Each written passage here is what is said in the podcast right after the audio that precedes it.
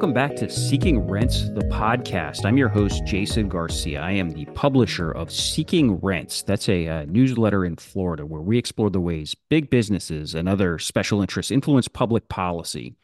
This is going to be just another a quick daily update out of day 37 of the Florida Legislature's 2024 legislative session, day 37 of 60 days altogether. So we're getting pretty close to 2/3 of the way home.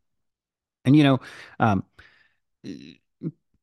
going all the way back to even before this session began and as the session has progressed, I've had a number of conversations with folks sort of about whether or not this session is more corporate than normal. And let me unpack what I mean by that a bit. Obviously the last few years, if you've paid any attention to Florida politics, have been utterly dominated by Florida Governor Ron DeSantis and essentially his presidential ambition. And how that's manifested itself in the Florida legislature is that he has pretty much set the agenda entirely in the state legislature, and he has done so with issues that generally get lumped together as culture war stuff, abortion bans, book bans, critical race theory, transgender issues, restrictions on voting, and quote unquote election integrity. These are all each of these issues are absolute wars, politically speaking. I mean, they draw enormous protests to the Capitol. They lead to marathon legislative meetings.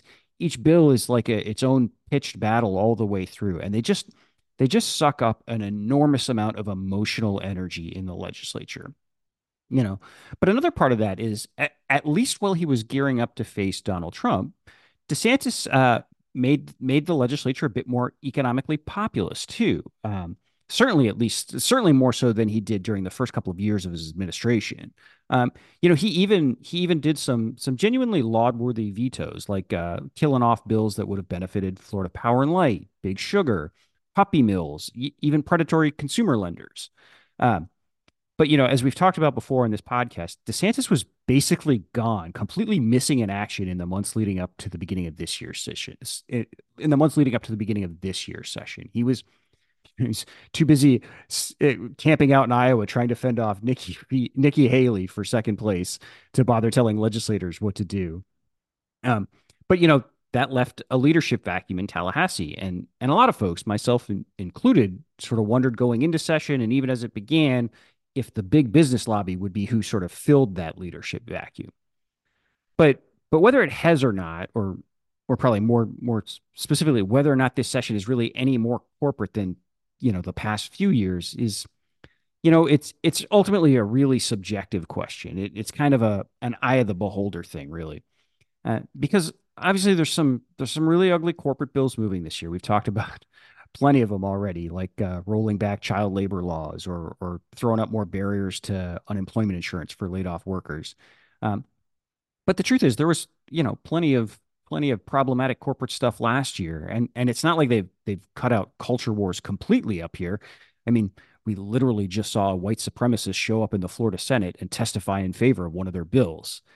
So the point here is you could kind of make an argument either way here. It just ends up being a vibes thing. You can't really quantify it, or at least you couldn't until the Florida House of Representatives introduced its annual tax package yesterday. Now, we've used the phrase package before in this podcast, but basically what the tax package is an omnibus piece of legislation that contains a bunch of tax breaks, typically a mix of business tax breaks and consumer tax breaks, always larded up with a number of special interest favors. The legislature does one of these every year. They pass one of these bills every year. It's typically one of the very last bills to pass. And the last couple of years, at least, the legislature has been relatively good here in terms of orienting these tax packages around tax cuts for consumers, for living and breathing people rather than just businesses. But the tax package that the Florida House of Representatives rolled out yesterday is one of the most lopsided packages in favor of businesses that we've seen in a long while now. Let's start with this fact. There are no permanent tax cuts for consumers in this. None. The biggest tax cut in the whole thing is yet another cut to the sales tax that businesses pay when they lease property. The business lobby has successfully marketed this as the business rent tax and has persuaded Florida Republicans to make eliminating the business rent tax one of an ongoing priority. So this package essentially takes it down again for another year, which is like a roughly $340 million tax break for businesses alone.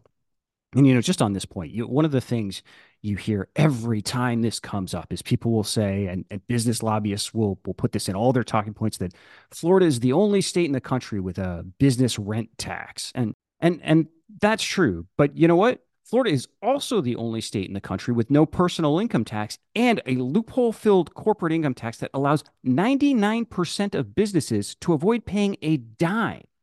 And you have to get money from somewhere. And every time you cut a tax that businesses pay, like the business rent tax, you end up shifting the tax burden onto consumers. And even more than that, they aren't just shifting the burden implicitly this year. They're also cutting tax breaks for consumers. So, you know, one of the things the legislature loves to boast about every year are sales tax holidays. You probably are familiar with, you know, the most common one, the most well-known one is there's a sales tax holiday for a couple of weeks every summer before school starts. On back to school supplies. They also do sales tax holidays around, you know, hurricane preparation supplies. We can quibble, and I have quibbled about just how much those savings ultimately make it through to consumers rather than getting gobbled up by businesses who will do less discounting than they otherwise would during a tax holiday, or in some cases even raise prices. But generally, those are clearly consumer tax cuts. You know, you're cutting the sales tax on a bunch of consumer goods. This year's tax package that the House introduced yesterday dramatically cuts back these tax holidays. Start with the back-to-school sales tax holiday. It is cut in half from 4 weeks in last year's bill to 2 weeks in this year's bill. They cut the so-called the Freedom Month, the Freedom Summer sales tax holiday, which eliminates sales tax on things like, you know, tickets to sports events and museums and gyms, and then outdoor recreational equipment like fishing supplies, swimming pool items, fishing, camping equipment, that sort of thing. They've scaled that Freedom Summer tax holiday from 3 months to 1 month. They've even cut the hurricane preparedness sales tax holidays down by excluding a bunch of things from it, like household supplies, like talking about things like, you know, laundry detergent and paper towels, stuff that people actually buy when they're preparing for a hurricane. But all that stuff's out, you know. And then, of course, this tax package is still larded up with special interest tax breaks. There's a tax break in there for Florida Power and Light, a tax break there. And that tax break will do the most harm to rural communities around Florida, the very same rural communities that so many Florida legislators claim to love. There's another tax break in there sought by a reverse mortgage company that just so happens to be run by a big Ron DeSantis donor. There's also a tax break for a major natural gas distributor and about $50 million in subsidies for a pair of horse racing tracks. And just so happens they're big donors too. And we already know that a bunch more special interest tax breaks are circulating around the Capitol as well, because we've seen them showing up in places like amendments that haven't been adopted yet, or in language that is being scored by the economists who have to figure out how the impact each tax break will have on the state budget. And, you know, here's sort of one really simple way to think about it. This House tax package would cut taxes for businesses by nearly $450 million. It would cut taxes for consumers by less than $300 million. Put that another way, there's about 50% more savings for businesses in this tax package than there is for like actual living and breathing human beings. You know, we're going to be writing a lot more about these tax breaks in the newsletter over the next few days and obviously through the rest of session. And you can also be sure it's going to change. The Senate still has to weigh in with what it wants to do. And the tax package is always one of the very last things negotiated because it's like inextricably linked with the state budget. But man, this is an ugly start. And sort of speaking of ugly, if there's one bill that you'd point to this session to say that, yeah, this is the most corporate session we've seen in a while, it is House Bill 433, which went through the House State Affairs Committee yesterday. We have talked about this bill at some length and written about it at some length on the newsletter, but just to quickly recap, this is a massive preemption bill that the state's biggest business lobbying groups have been seeking for a long time. it would do three main things. First, it would prevent, it would eliminate local living wage ordinances around the state. That's where, you know, cities and counties, particularly in some of the bigger places in Florida, will require their own contractors to pay higher wages to their employees or to provide more benefits like affordable health insurance to their employees. Again, these are companies being paid with tax dollars. The legislature would stop local governments from even setting terms around that.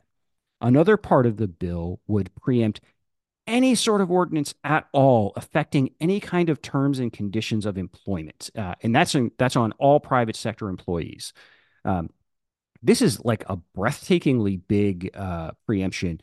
It seems to have been, to have come out of wanting to stop what are called essentially fair work week laws that you're starting to see show up in other countries, where you require retailers and other really low wage employers that rely on a lot of part-time hourly work to at least tell their workers what their schedules are going to be 2 weeks in advance. So those workers can try and plan their schedules. Most of them, you know, are working 2 or 3 jobs. So trying to coordinate this stuff is important to be able to just get by.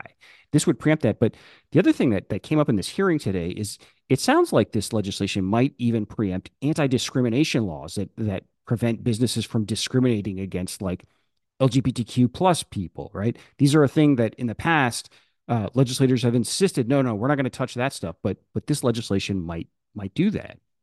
And the third thing it would do, and this comes straight from the construction and agriculture industries, it would kill off any attempts by local governments to set heat safety protections for workers who work outdoors in extreme heat. This you're talking about folks like farm workers, like construction crews, roofers. And, you know, Miami has sort of taken the lead on this, where they've been working on an ordinance. It has not passed yet, but they've been working on an ordinance that would require employers with people working outside in really hot temperatures to do basic things like provide cool drinking water and shaded breaks, that sort of thing. House Bill 433 would preempt that entirely. Miami could not pass an ordinance like that if this piece of legislation passes. And, you know, the Senate has a kind of a slightly less bad version of House Bill 433, but the Senate President, Kathleen Pasadomo, was asked about this issue yesterday, and boy, it sure did not sound like she was too terribly worried about this bill. It does not sound like the Senate is gearing up to kill it. So this is a bill, by the way, we've written about this on the newsletter, was literally written by the Florida Chamber of Commerce with help from the same right wing billionaire funded think tank that's behind efforts to roll back child labor laws and cut more people off of unemployment.